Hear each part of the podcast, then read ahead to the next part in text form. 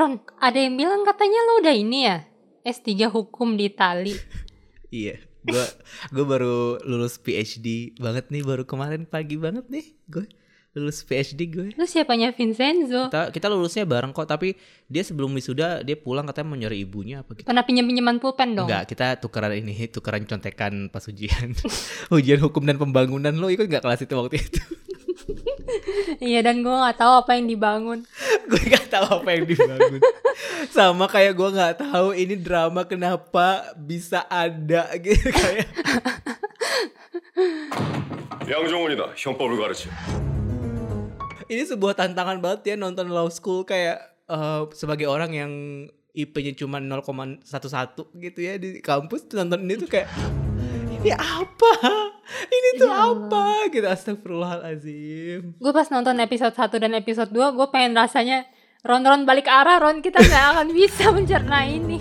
iya, oh, gue sempat nyesel sih waktu itu ketika gue bilang sama lo kita udah bahas law school aja kan lo sempat nanya kan ke gue, lo yakin mau bahas ini kan? Terus gue kayak Mm. Iya, ya udah emang kenapa sih? Gitu. Pas gue nonton oh ternyata ternyata memang ada drama Korea yang diciptakan bukan untuk orang bodoh seperti saya gitu loh kayak. Gue pengen gitu ngomong, eh gue menikmati ini walaupun gue bukan orang hukum, cuman gue langsung bisa relate gitu. Cuman gimana ya, gue tuh kayak pala gue tuh sakit gitu sampai sekarang. iya kan? Maksudnya ini tuh kita diajak untuk masuk ke sebuah dunia yang penuh dengan eh, apa ya realita hukum gitu ya. Maksudnya ada dialog yang gue suka dari drama ini yang bilang kalau yang paling mengerikan itu kan sebenarnya orang yang ngerti hukum dibandingkan dengan orang yang nggak ngerti hukum kan? Ada dialog itu kan. Terus Mhm. dari sejak gue denger dialog itu sampai gue akhirnya nonton di episode 4 itu tuh tetap ngulang terus di kepala gue dan gue selalu me, ujung-ujungnya gue me- Membenarkan. me- membenarkan tapi juga di saat yang sama gue mengutuk orang-orang ini gitu loh kayak Iya iya. kok bisa uh, drama tentang hukum tapi menceritakan orang-orang yang menyelewengkan hukum gitu loh kayak gue gue nggak tahu gue harus gimana Terus sebagai rakyat jelata merasa semakin terhimpit ya di kehidupan dunia ini. Iya betul Se- sebagai orang yang nggak ngerti-ngerti banget hukum maksudnya kayak kita tuh gampang banget jadi korban gitu sama orang-orang yang kayak Pak Wakil Dekan ini deh gitu. Hmm. Dan yang bikin gue pusing juga adalah ini boro-boro ya hukum di negara sendiri aja gue nggak ngerti gitu. Ini tambah lagi hukum di Korea yang gue tiba-tiba, hah kok kayak gitu? Ada beberapa hal kan yang kayaknya emang beda gitu sama hukum-hukum di negara lain. Hmm. Terus gue kayak, oh ya udah deh, gue gue adalah si pembela umum di drama ini gitu. kayak ke mana aja ya udah gitu. Gue cuma numpang duduk, numpang hehehe, terus gue nggak ngerti apa-apa. Iya, tapi tapi tapi bener sih. Maksudnya eh, kalau ada hikmah yang bisa diambil dari drama ini adalah lo harus belajar hukum negara lo sendiri sih, bener sih. Karena dengan begitu lo tahu bagian mana yang lo dicurangi kalau misalnya lo suatu saat amit-amit gitu ya berurusan sama masalah hukum gitu. Iya sih, itu juga sih yang gue pikirin kayak misalkan tiba-tiba lo dituduh sama tetangga kosan lo nih, lo tuh babi ngepet gitu kan. Terus lo kayak langsung bisa mengeluarkan pasal-pasal, lo mencemarkan nama baik gue gitu. Tapi ya Allah, jangan babi ngepet juga sih. Cuman gak apa lagi tren ya. Nanti Hmm. saya coba pura-pura jadi babi. Cuman itu sih ya. Nat, maksudnya agak sulit untuk gue mencerna eh, drama ini kan. Jadi ketika gue nonton dua episode pertama, lo kan bilang, eh, oh, gue kan bilang sama lo, kayak oh, gue kayaknya nggak nangkep apa-apa dari dua episode pertama. Hmm, Padahal- ada apa-apanya. Iya padahal sebenarnya kan justru dua episode pertama itu pijakan banget kan Eh, maksudnya banyak drama Korea yang menampilkan hal-hal penting tapi juga kadang-kadang cenderung bosan gitu di dua episode pertama karena ya emang backstory terus juga eh, alasan kenapa orang-orang ini akan bergerak menuju ke satu arah sampai akhir drama itu kan di awal itu emang harus kuat dulu kan Hmm. dan Law School ini menurut gue sebenarnya itu banyak banget hal penting yang diceritain tapi karena terlalu banyak gue nggak bisa mencernanya Iya. kayak wah Iya. ditambah lagi em, apa flashback terus kan kayak mm, mm. nggak sampai berapa lama flashback nggak sampai berapa lama flashback gitu menurut gue em, itu yang yang bikin gue jadi kayak gue belum selesai untuk bahkan gue belum sempat baca caption penjelasan soal hukum apa atau atau teks bahasa Indonesianya pun. Bahkan gue belum mencerna tiba-tiba dia udah flashback ke tiga bulan sebelum kejadian gitu. Tiga dua bulan sebelum kejadian gitu kayak wah banyak banget hal yang harus diproses ya. Iya, sampai akhirnya ketika gue nonton satu episode kelar gue memutuskan untuk oke gue nggak bakal memproses ini gue nonton dulu deh. Gitu. Kayak udah gue nonton dulu deh gitu. Iya, iya.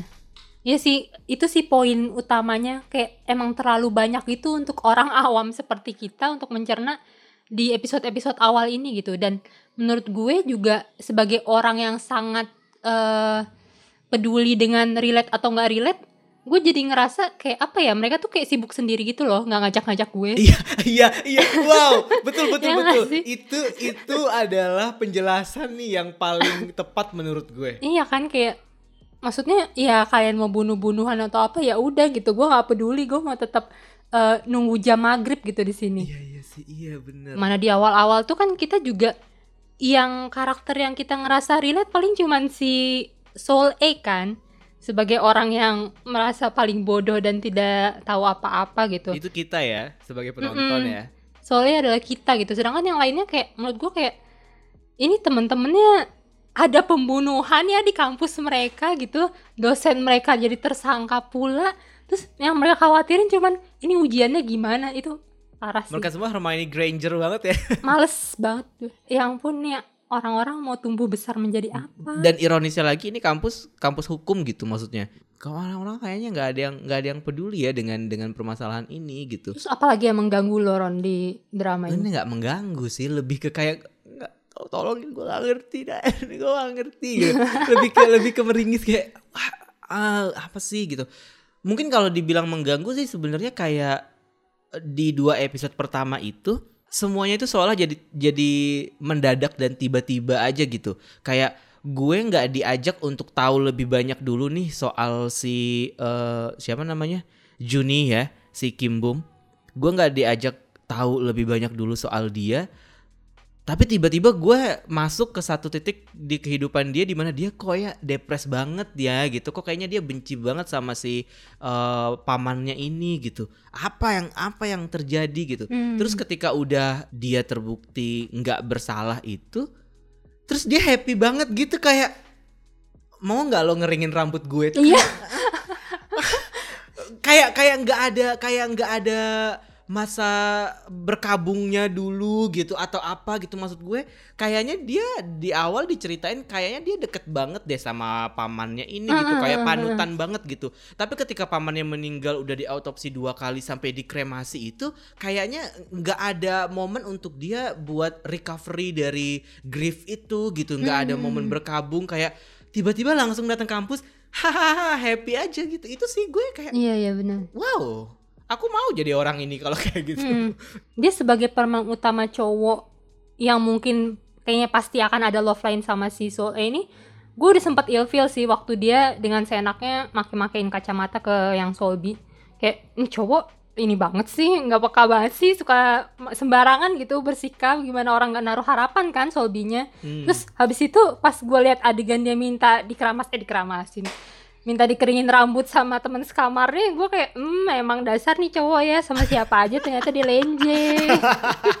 Makanya kayak oke lah di di empat episode pertama itu kita udah tahu nih oh ternyata anak di kelompok belajar ini memang udah sedekat itu gitu ya. Cuman nggak pernah dikasih tahu kayak pertemuan pertamanya gimana apa yang membuat mereka akhirnya ada persaingan atau mungkin kayak gimana itu kayak detail-detail kecilnya itu yang yang kita nggak dijelasin. Jadi kita taunya mereka udah masuk ke sek- sekolah itu terus ya udah gitu. Terjadilah eh, hubungan pertemanan itu gitu. Bahkan gue pun m- masih sampai episode 4 masih nggak ngerti konsep sekolah ini tuh sebenarnya mereka tuh S1, S2, S3 atau S21 sih. Kayak Samsung tuh gue bingung deh ini sebenarnya apa sih? Maksudnya oh ternyata kampus ini eh sebegitunya gitu. Dan kampus yang setinggi itu se se se, seterkenal itu masa sih nggak bisa dealing dengan kons apa disertasi plagiat sejak awal Mm-mm. aneh nggak sih menurut lo menurut gue tuh aneh sih kayak maksudnya Iya. dia bilang itu cuma translatean dan kayak harusnya kalau emang disertasi itu sepenting itu kalau hasil translate bahasa Inggris itu sepenting itu harusnya orang-orang petinggi di situ udah tahu nggak sih? Jadi dia nggak boleh diterbitin gak sih? Kayak gue masih masih itu masih itu masih miss aja sih buat gue. Dan eh, terlepas dari segala kasus perdata pidana dan segala macam gue baru menemukan satu hal yang menarik ya memang ketika si permasalahan plagiat itu sebenarnya karena gue udah menunggu-nunggu momen ini si Solby kenapa sih orang ini gitu ya Hmm. maksud gue kayaknya Ambis banget. Iya, maksudnya nggak mungkin gak sih dia seambisius itu tanpa alasan gitu. Sebenarnya itu momen yang gue sudah tunggu-tunggu, termasuk sudah gue tebak sih sebenarnya kayak oh mana nih eh, anak yang dipaksa kuliah sama orang tuanya nih mana nih gitu.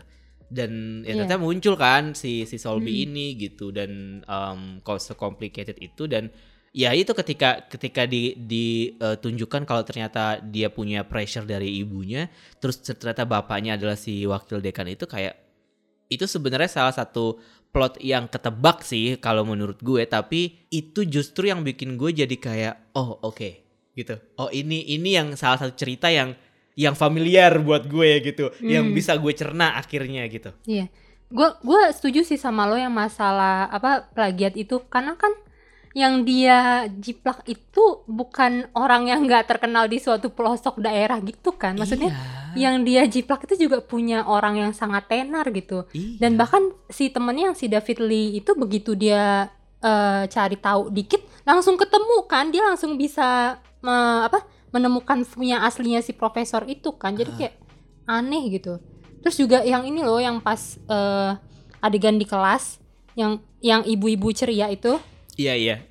Terus tiba-tiba yang si pedofil gengges itu langsung datang gitu aja ngacauin selama sekian lama sampai pendarahan kayak gitu. Menurut gue kayak ini di kampus loh bukan di ini kok gitu ya apakah kampus hukum ini sama sekali tidak punya sapam atau apa gue gak ngerti deh Ih, tapi kayaknya emang gak ada satpam sih kalau lo lihat di belakang patung cuma ada patung kan iya sih Iya sih, bener sih. Kayak apa ya? Mungkin eh, mereka pe- memang mereka memang pengen menampilkan itu kali ya. eh, apa ironinya itu kali yang ingin dita- ditampilkan ya dari dari drama ini ketika semua orang yang melek hukum ini tapi ternyata masih ada banyak hal yang mereka miss gitu dari dari Hmm. penegakan hukum dan segala macam itu sih. Mungkin itu kali ya, sotoy sih gue, tapi kayaknya bisa jadi sih itu. oh terus satu lagi ini yang menurut gue kayak hah kok gitu banget gitu yang waktu si siapa profesor yang lagi reka adegan Mm-mm. yang seolah-olah dia lagi mau ngebunuh terus tau dia langsung kabur ke tangga nemuin pecahan kacamata Iya. itu menurut gue kayak kok bisa Iya. Iya betul betul. kok Kayak bisa apa ya? eh, mungkin kita berdua berkomentar seperti itu karena kita lebih ke nggak ngerti kali ya. Jadinya jadi banyak yang kok gitu sih, kok gitu sih gitu nggak sih? Soalnya eh, gue gue merasa kayak kayak ini mau jadi drama yang seperti apa sih? Ap- Gua gua awalnya kan ketika melihat judulnya aja law school gitu. Oh, gua gua Hmm. sih awalnya mikirnya mungkin tentang sekolah hukum ya udah eh, dinamika kampus aja gitu drama drama drama yang yang kayak gitu gitu. Ternyata Hmm. gue nggak nggak menyangka kalau di dua episode pertama itu justru mereka menggabungkan eh, dinamika kehidupan kampus itu dengan ke, apa cerita kriminal gitu. Cerita cerita kriminal misteri terus juga eh, detektif gitu-gitu. Jadi gue agak nggak nyangka sih ke di bagian itu.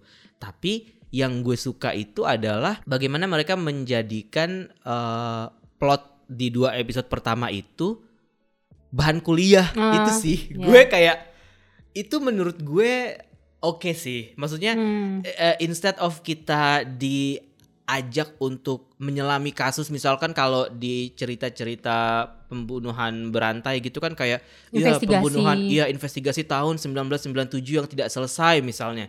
Itu kan maksudnya Iya. kayak kita di, di- dihadirkan cerita lama lagi kan harus flashback lagi harus ngasih lagi background story-nya kayak gini gini gini jadi terus dikasih apa kita diajak eh, diminta untuk jadi yang mana yang salah kemungkinan apa yang terjadi. Nah gue sih em, kagum sama mereka bisa membuat permasalahan di dua episode pertama itu ya jadi materi kuliah itu sih. Maksud gue itu cukup oke untuk bikin kita jadi tetap inget sama apa yang terjadi. Atau mungkin orang-orang kayak gue yang nggak ngerti sama jalan ceritanya. Jadi kayak kayaknya gue harus ulang lagi nonton ini. Biar gue jadi ngerti gitu ini orang lagi meributkan apa Lu nonton ini ulang 10 kali lu udah bisa masuk Harvard loh. makanya kan gue bilang gue bisa S3 nih kalau nonton ini nih S3 beneran sih ini gue gitu. Wah terlalu banyak yang harus dicerna beneran deh ketika kita lagi butuh drama-drama santai itu kayak oh nggak bisa ini ini emang harus bawa notes terus nyatet gitu jadi jadi panitia sidang gue rasa kita Dan eh gue udah tadi misu-misu mulu nih tolong ya di notes ya. Ini kalau penggemar garis keras low school mending nggak usah non eh nggak usah dengerin episode ini Iya daripada sih. kita nambah musuh. iya iya betul betul Cuman yang satu lagi gue nggak tahu ya. Menurut lo ini tuh sesuatu keanehan apakah cuman gue yang sensitif? Kayak di sini tuh semua orang tuh terlalu leluasa untuk eh, ngotak-ngatik TKP dan barang bukti gitu. Kayak kalau misalkan di crime-crime yang lain tuh kita kan kayak dikasih tahu banget bahwa mereka tuh segitunya kan sama barang bukti kayak harus pakai sarung tangan supaya nggak terini ini kayak semua orang tuh enak aja gitu pindah-pindahnya. Iya iya, ya itu juga kayak pas adegan yang eh, Profesor So itu meninggal itu, kayaknya ke- kok bisa banyak banget orang yang terlibat ketika dia lagi di dalam ruangan itu ya. Gue bilang kayak si eh, Jiho ada di situ, Solbi ada di situ, terus si Yesol ada di situ juga gitu kayak oh, semua orang tuh tiba-tiba terlibat di situ ya sih, bener juga sih. Iya, kurang OB aja. Harusnya OB kan juga ada di situ buat ngantar minum. Iya sih bener bener, bener. Dan ya mungkin mungkin kalau dari sudut pandang gue mungkin ini karena emang eh, kondisi mental gue tidak terlalu siap untuk menerima such a story gitu ya. Jadinya ketika gue nonton ini banyak hal yang gue miss dan banyak hal yang gue rasa nggak masuk akal gitu. Jadi memang gue kayaknya emang harus nonton ulang episode 1 dan episode 2 untuk bisa mengikuti episode selanjutnya sih. Kalau di gue, kalau lo gimana tuh? Iya, gue kayaknya gue nggak bisa nonton yang kayak gini di saat gue sedang puasa karena gue jadi lapar. Iya, makanya gue kan nontonnya pas sahur gue bilang. Gue nontonnya pas sahur, tapi ujungnya gue tidur. Pas Kayak sahur ngantuk juga. Iya, ini gue ujungnya gue tidur sih kayak wah, bener-bener ini ini emang emang sesuatu yang bener-bener harus di ditelan banget gitu da- dan nggak bisa cuman kayak nonton sekali gitu. Masalahnya banyak sekali eh, penjelasan-penjelasan itu yang di Netflix itu nggak dikasih teks tambahan bahasa Indonesianya gitu loh. Jadinya kayak Hmm. ini lagi ngomongin apa sih? Konteksnya tuh lagi ngomongin apa sih gitu. Kadang-kadang gue bingung juga gitu. Asik, udah berapa nih list misu-misu kita? Banyak banget kan. Oke, kita coba deh cari satu hal yang beberapa hal deh, jangan satu ya, biar kesannya kita nggak ngejelek-jelekin banget nih. Em, yang menurut lo menarik gitu dari sini. Kan tadi gue udah nyebutin soal kasus kan, kasus yang kasus yang terjadi dibikin jadi bahan kuliah menurut gue itu menarik gitu.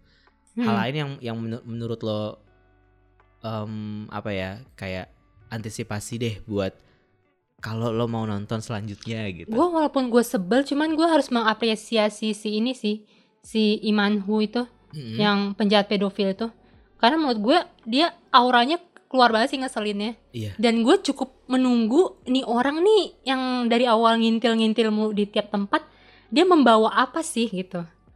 Kayaknya dia nggak nggak cuman sekedar kasus di masa lalu, cuman dia akan jadi kunci membuka hal-hal lainnya juga gitu. Iya, iya, iya. Dan di sini kan eh, kita sempat dikasih tahu tipis-tipis kan kalau si Soul A ini punya eh, saudara kembar kan Mm-mm. yang hilang eh, yang waktu itu dia sempat dia bantuin saudaranya cuman malah jadi dia yang dihukum gitu karena Hmm. dia eh, main kasar. Nah, dan pas di ending-ending episode 6 itu kan si Soul A itu kan dikasih tahu sama si om-om pedofil itu kalau dia nyari kakaknya si Soul A ini untuk mencari tahu keberadaan anaknya.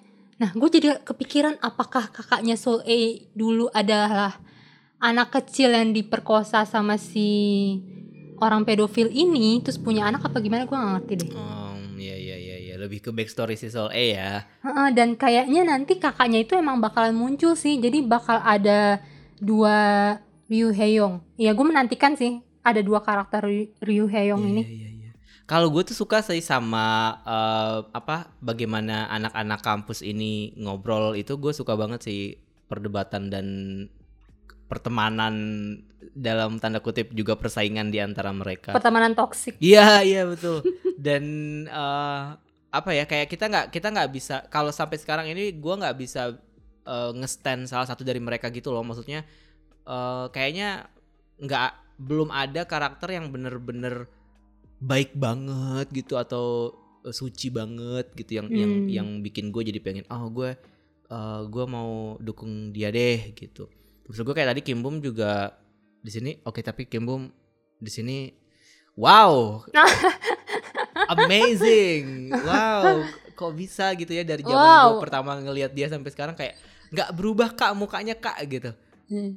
Tiap dia muncul tuh kayaknya gue terngiang-ngiang almost better than tet, tet, gitu langsung langsung nyanyi Iya. ya. Dan parah. Rui Hyung juga di sini menurut gue eh, cocok banget sih. Entah kenapa ini jadi kayak jadi kayak lanjutan dari karakter dia di reply aja gitu. Kayak kan anak anak pinter kan dulu di reply itu kan yang Hmm. eh, kuliah yang yang rajin gitu. Yang ini mungkin dia nggak terlalu pinter sih di sini. Cuman kayak masih masih ada kesan-kesan itu gitu mana dia tampilannya mirip-mirip juga kan pakai poni gitu-gitu Tapi kan kayaknya si saudara kembarnya akan jadi sosok yang pinter dan itu deh kayak Bora. jadi kayak Bora justru ya Mhm. Iya iya. Terus yang satu lagi yang yang entah entah kayaknya gue entah kenapa perhatian aja gitu ya itu sebenarnya lebih ke ceritanya Yesul sih. Kan dia kayaknya abusive relationship kan dan setelah eh, gue nggak tahu karena gue belum nonton episode yang terbaru tapi setelah kasus eh, Solby mungkin itu akan jadi sesuatu yang menarik untuk dibahas di kelas juga. Tapi kalau lo pikir-pikir agak ini ya, maksudnya agak beban juga ya hidup di kampus ini gitu kayak ketika ada satu mahasiswa yang kena kasus hukum, sekelas tuh harus bahas gitu. Iya. Digibahin depan umum. Digibahin depan umum, dibahas siapa yang salah, siapa yang bener gitu. Maksud gue kayak eh, di tengah negara yang mengedepankan privacy itu ternyata bisa juga ya atas nama eh, science nggak apa deh kita bahas ini gitu. Gue nggak tahu sih Hmm. apakah mungkin memang itu realita di eh, fakultas hukum mungkin kayak gitu kali ya. Kan kita dulu nggak pernah kayak gitu nat di komunikasi kita apa sih bahasnya malah sinetron. Kita dosen gak masuk langsung bahagia langsung ke Iya. perpus. dosen gak masuk langsung download di perpus pusat gitu. Kalau anak Mm-mm. hukum kayaknya kayak aduh gimana nih IP ku turun gitu kayak Mm. ujianku gitu. Ya, ya, bener-bener kayak satu drama yang gue gak bisa relate sama sekali sih. iya, untungnya kita nggak punya nyokap kayak nyokapnya Solby ya. Oh nggak Iya. mungkin kita jadi segila dia juga sih. Iya iya betul betul. Dan salah satu eh, ibu-ibu bodoh yang menurut gue sangat bodoh adalah itu istrinya si Profesor So sih. Oh, kenapa tuh? ya menurut gue bodoh aja maksud gue eh, nggak nggak permainannya tuh nggak clean gitu. Lo mau lo mau me- menghilangkan barang bukti, mau menjebak atau mau eh, apa menguasai semuanya tuh nggak ya nggak clean aja gitu. Maksud gue kayak lo nggak belajar sama sekali dari suami lo yang seorang ahli hukum gitu. Harusnya berkelitnya tuh harusnya lebih pinter lah gitu maksud gue. Ini kayak cuman sekedar Hmm, Maksudnya lo dijebak sama mahasiswa gitu loh kayak Iya iya iya. ah nggak seru banget sih. Terus dengan mudahnya lagi dia eh, memutuskan untuk mengkremasi suaminya gitu kan. Kayak eh, autopsi dipalsukan gitu. Tuh kayak oh, oke ya baik. Mungkin ya memang- mungkin mereka mereka memang tidak berniat untuk mendetailkan bagian itu tapi itu bodoh sih menurutku Iya, karena si eh, emak-emaknya ini kan dibilang ini kerjanya pacaran mulu di Amerika. Nggak tahu soal hukum. Ah, iya sih betul juga. Terus em, sampai sekarang masalah warisan juga kan masih menggantung kan. Kayak Mm-mm. ini jadinya gimana nih Kim Bom dapat gak nih warisannya? Kalau Iya. dapetan gue gebet nih gitu kayak. Udah biar- tajir belum? udah tajir belum gitu kan. Jadi yang ya, ya sih banyak banyak sekali eh, hal yang kita harus tunggu dan ya emang harus dibetah-betahin sih. Cuman memang karena ya basically ini memang drama yang bukan diciptakan buat gue sih kayaknya ya Hmm. kan dan dan dan agak jomplang dari terakhir nonton Navilera gitu kayak tiba-tiba ah serius banget dunia ternyata gitu. sementara di di universe Navilera cuman berurusan sama kakek mau nari balet gitu-gitu aja kan setiap hari gitu. Tiba-tiba dikasih Hah, apa nih? Siapa siapa yang siapa yang siapa yang mau dapat warisan? gitu kan. Siapa yang Mm-mm. siapa yang lagi mau dimasukin penjara? gitu. Ah ribet. Tahu. Udah tahu ini ada pedofil yang ngincer adiknya di lingkungan situ. Masih aja tinggal di situ. iya dia bilang tapi dikasih tahu kan sama ibunya kan kita miskin Uang. kita nggak bisa pindah ini tempat Iya yang paling sih. yang paling murah gitu Ya Junhee kan kaya. Inilah bantulah temennya lah, cariin rumah lah. Iya iya. Tapi bener sih ya eh, si Iman Ho itu cukup intimidatif sih keberadaan dia. Gua gue takut banget loh setiap kali dia ngintip Iya, itu. iya, Kayak wah itu parah. serem banget sih. Iya, pada walaupun gue udah udah tua ya, udah nggak mungkin dia sukai lagi sebagai pedofil. Gue kayak ngerasa, aduh serem banget om om ini tolong. Iya iya iya. Menurut dan dan kalau tadi kita ngomongin soal relate relate mana yang kita relate dan kita nggak relate, Iman Ho adalah yang gue bisa relate sih. Maksudnya kayak keberadaan dia di situ itu tuh eh, memberikan tekanan batin banget gitu buat gue. Kayak Hmm. wah gimana nih kan gue pernah punya ponakan cewek dua ya kecil-kecil Hmm. gitu. Kayak, wah Hmm. serem banget sih nih orang kalau ada di di tinggal di kampung gitu sih gue mikirnya kayak itu yang mungkin bikin gue jadi bisa berempati kali ya kayak jangan sampai jangan sampai ada orang ini di di sekeliling gue gitu. Mhm. Terus gue juga relate sama ini sih, kayak kakek penjaga fotokopi, Iya iya yang dia kalau sama orang bodoh tuh sensi gitu, gue sebel. Jangan sama yang pinter-pinter ini, dia menjilat ngasih makanan. iya iya. Untungnya pas kita kuliah ya mas-mas penjara nggak kayak gitu ya nggak sensi ya. Mm-mm. Yang bodoh ntar dulu ya fotokopiannya, yang pinter dulu gitu. Ya tapi tapi memang eh, apa gue ngelihat gue ngelihat em, eh, bapak-bapak sweet home botak itu ketika langsung ngebayangin pas di visip sih. Iya, iya, Iya, iya. iya, iya. seru sih. Ini eh, ini sebuah pilihan tontonan untuk mungkin eh, mungkin memang ini tujuannya buat para penonton drama Korea yang yang kritis yang yang belakangan ini tidak mencari konten-konten romansa sih menurut gue. Mhm. Walaupun tetap romansa Yumi sama si Sol E ungu sih harus gua akui mereka ungu. Jadi udah segitu aja misu-misu loh. Udah lulus belum gue? Eh, ya coba lagi lah satu semester lagi lah. Oh, remedi ya? Eh, apa ulang Hmm. ya? Semester Hmm. pendek. Aduh, baiklah ya udah. Kayaknya kayak tapi kayak gue nggak bilang gue tidak tertarik untuk mengikuti ceritanya sih, lebih ke kayak gue butuh waktu untuk memproses gitu sih sebenarnya untuk law school ini. Hmm, gue butuh mood lain gitu. Iya, Yang jelas bukan saat-saat ini. iya betul betul. Kayaknya eh, banyak hal yang yang bisa yang bisa terungkap dan eh, plot twist yang mungkin menjanjikan untuk orang-orang yang memang suka plot twist gitu ya. Tapi Hmm. memang butuh waktu untuk bisa menikmati mungkin bahasanya. Iya. Bukan untuk dinikmati setiap saat gitu. Karena gue udah tak udah bisa ngerasa ini, gue udah nggak bisa objektif saat gue terganggu sama rambutnya si Profesor Yang yang ngetril di belakang itu. Iya bener-bener. itu kayak gue sumpah kenapa dia dengan karakter sekaku itu rambut belakangnya harus dibuat mencuat ngetril kayak gitu terus gue langsung sensi kayak ya udahlah sehal sedetail itu pun udah gue sensiin kayaknya gue emang udah nggak bisa ngikutin dulu sekarang Iya kayak agak terkejut juga sih gue ya. Bapak ini mau stylenya tuh mau apa nih gitu. Mm-mm, gaya apa ini Mau gaya gaya apa nih? mau gaya Koko Bob EXO atau gimana nih, Pak? Gitu kayak saya, saya, saya agak-agak bingung juga. Tapi butuh waktu untuk untuk bisa menerima kenyataan ini gitu. kenyataan bahwa lo tuh nggak sepinter itu gitu. Iya betul. Kayak bahwa ada drama Korea yang bahkan ketika gue mencoba untuk nonton dan menikmati pun otak gue nggak nyampe gitu. Mm-mm. jadi ini salah kita ya Ron bukan salah salah dramanya nggak ini, salah kita Iya ini salah kita beneran Salah sih. kita. Salah gue sih. Salah gue sama temen gue yang namanya Nadia ini gitu. loh. Mm. Maksudnya kalau kita nonton Sisyphus mungkin eh, fantasi yang oke mungkin kita memang nggak nyampe karena mungkin wah imajinasi orang tuh terlalu gimana gitu mungkin ya. Mhm. Tapi kalau ini ini tuh science gitu. Iya, ini hal hal yang sebenarnya udah terpampang di buku gitu. Cuman kita kayak, hah apa sih? Gitu. Iya iya ini tuh kayak textbook banget yang memang harus kita harus baca sih. Kita eh Nat kita kayaknya emang harus belajar deh.